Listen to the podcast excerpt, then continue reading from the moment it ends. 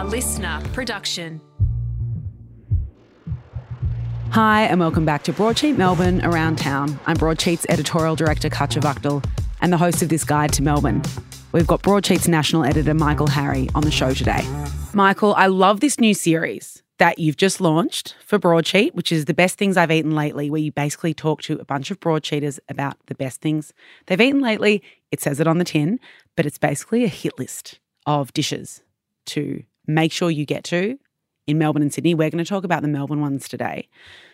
Tell, yes. us, what, tell us what you've eaten lately. And look, they're not necessarily brand new dishes, although they're mostly new dishes, but mm. it's just the things that we've eaten lately that we love. And look, part of the job, part of the deal of working at Broadsheet is we like to eat and we're out a lot. Yeah. Um, so we're kind of on the pulse, eating a lot of snacks. And so this is a lovely little roundup of what's good. Start with something savoury. Look, the one that I contributed to the article, which is online, uh, was a surprise piece of nigiri that I had at the chef's table at Kasume, which has been around for a couple of years, but I've never been lucky enough to crack a seat mm. at the chef's table, which is the very tiny little uh, omakase bar for just twelve diners. On the top level. of the So Kasume's got three levels and mm. that chef's table's on the top around this horseshoe bar. Very yeah. special. But there was one... One piece, one morsel that really blew me away, and that was the toro, bluefin tuna nigiri. So basically a piece of just the dreamiest piece of sushi you can possibly imagine. And it's like this palming little press of beautiful uh, seasoned rice, and then they drape these pieces of like the best tuna you can possibly imagine. Yeah. But it becomes this other thing. It's like it's not even tuna anymore. Like forget about your can of Serena or, or anything like that. It's it's this. It's almost like butter or like beef, or it's it's like marbled with these fats, and yeah. it just melts in your mouth. It does melt in your mouth. Oh, wow. Yeah. Was it good? It was good. It was ten out of ten. It was ten out of ten. It, like, it brought a tear to my eye, to be honest. Did it really? Like, I know that's a, a bit over the top, but, but it's true. Yeah. Okay. yeah. How are we going to go from... Well, I've got lots. I'm not even sure where we can go from there. I've okay. got, I got a lot of Let's go... Ones. Yeah. So let's talk about also some of the dishes that um other editors and people at the team talked about in this story that you've also tried. Yes.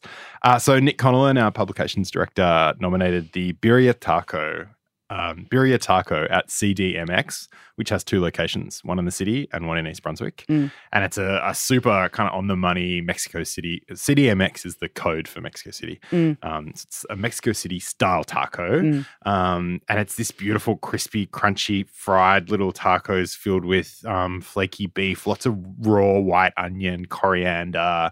And the, the idea is you dunk this into a little pot of consomme. Yeah. Like and, a soup, like and, a thick, thick soup. And Nick really rates the consommé that they make. Yeah. yeah.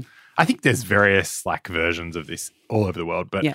can be hard to get a truly authentic or original version. Mm. And um, this is one of them. Yeah. And wow, it's good. It's, it, there's cheese in there. It's melty cheese. You get some like super like hot sauce on there. I like a lot of hot sauce.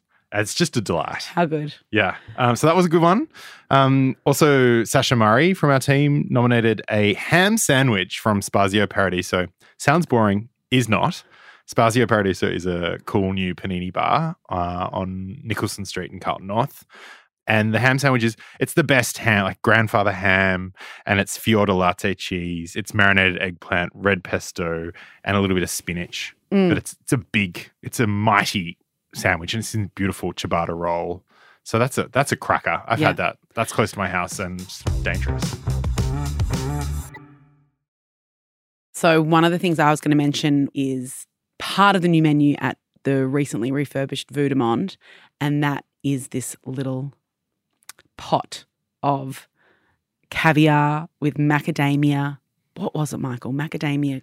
It was like a, it comes out custard? Like an egg yeah. in a Dinosaur Designs kind of contraption. Yeah. And then you open it up and it, it there's the caviar, like the yolk, yeah. which is glittering like this, the jewels of caviar. It really does feel like you're opening a little treasure box. Yeah. And, and then there's the macadamia cream. Yeah. And then this kelp oil, it's like green kelp oil for and like salty. That remedy. was outstanding. Mm. That I mean, that is really something that I left thinking, how am I going to get back there? Because how can we eat that again? That, I know, because it's part of a degustation and I'm not going to do that. Like that. That's a problem for me. Maybe there could be a shop like just selling those. Yeah, oh, that'd be great. Like a little to-go. yeah, to-go. Voo, voo to-go. Yeah. Uh, and another thing that I loved that was a little bit tricky, but I guess what I would say to people is maybe go out and buy the cookbook, is I was at an event recently at beautiful Cumulus where Danielle Alvarez, um, former head chef of Fred's, was kind of talking about her new book, which is just out. And she has this trifle recipe and this little, and I'm not a trifle fan, but this little dessert trifle was just beautiful cream and kind of like gooey, like, I don't know, was it cake fruity? Soaked in. It wasn't too fruity. And I think that's why I really loved it. So mm. I know that might annoy people, but I guess you can go get the cookbook or look at the cookbook and get get this. Look, it was, and again, I would never usually mention a dessert. A dessert dish is one of my favorites. I'm so savory focused, but this was a um, mind blowing trifle. A surprise hit. A surprise hit. And I yeah. guess fits into that like retro vibe that we're seeing everywhere of these kind of old school nana dishes that yeah. actually, like, when done beautifully and properly, are totally amazing. It made me like, if I ever decide to host a dinner party again, I thought this is going to be the dessert yeah. that I choose to make. What sure. else is on your list that maybe didn't make it into our story? Look, there's there's a few. It was hard to pick that that one uh, dish. I've I've had a few good things. One of them was the octopus ragu at Julie, this place in the Abbotsford Convent, um, and it was just this most surprising little pasta dish. So an octopus bolognese, imagine that. So like a really like reduced, sticky, mm. delicious tomato kind of sauce with octopus at the heart and fresh saffron. But then the pasta that they used were like SpaghettiOs. That's the only way I can describe them, these little hoops of pasta. And it was just like so surprising and maybe something that you wouldn't pick from the menu as being super delicious. Mm. Octopus ragu, but was just a knockout. And also love that, again, not a dish that you're going to see across Melbourne. You could probably only get that at Julie's. Exactly. I love that. And then another old favourite of mine, or, or kind of, it's been around for a while, but Lagoon Dining on Lygon Street, like one of the most underrated restaurants, I think, in the city. That, a, a beautiful modern Chinese restaurant. That restaurant mm. is, I agree, I think that's some of the best food in the city. Just every dish is a banger. And we were talking about this actually, we were talking about Lagoon the other night at this at this dinner, which is that it opened and then kind of COVID swept through. So even though it got acclaim and people know it's a brilliant place to eat, it maybe didn't get the the acclaim or the noise that it should have. It is honestly, it would I would say it's in the top five restaurants in the city. It's yeah, so me too. Good. Love it.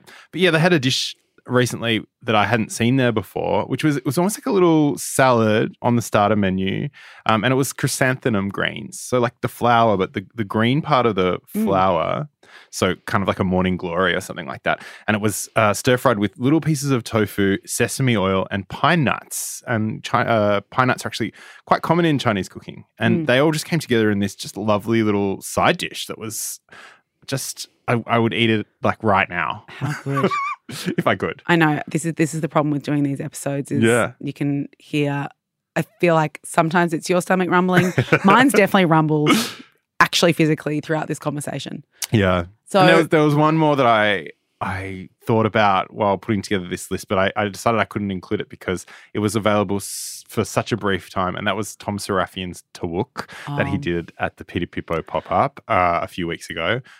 Oh, that Tawuk. Well, goodness. But also, Tom, I feel like he's around. So we can maybe hope that that will come back in some format at some one of his pop-ups or something else yeah. maybe down the track. For those who don't know, a Tawuk is kind of like a kebab.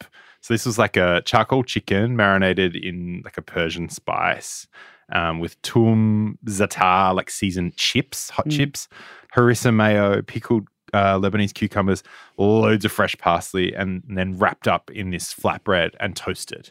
Like just just uh, like a, a handheld treat and a half. Now, maybe they can't get Tom's, but Michael.